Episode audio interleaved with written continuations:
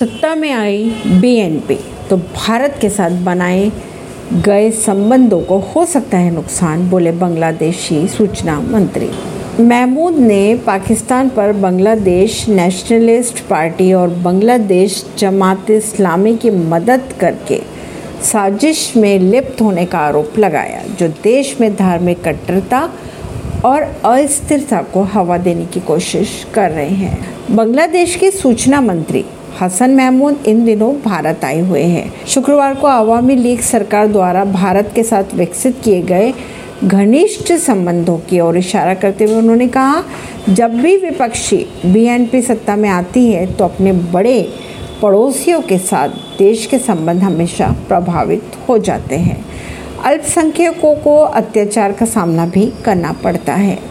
महमूद ने यह भी कहा कि पाकिस्तान पर बांग्लादेश नेशनलिस्ट पार्टी और बांग्लादेश जमात इस्लामी की मदद करके साजिश में लिप्त होने का भी आरोप लगे हुए हैं, जो देश में धार्मिक कट्टरता, अस्थिरता को हवा देने की कोशिश कर रहे हैं। ऐसी ही खबरों को जानने के लिए जुड़े रहिए जनता से रिश्ता पॉडकास्ट से, परवीन दिल्ली से।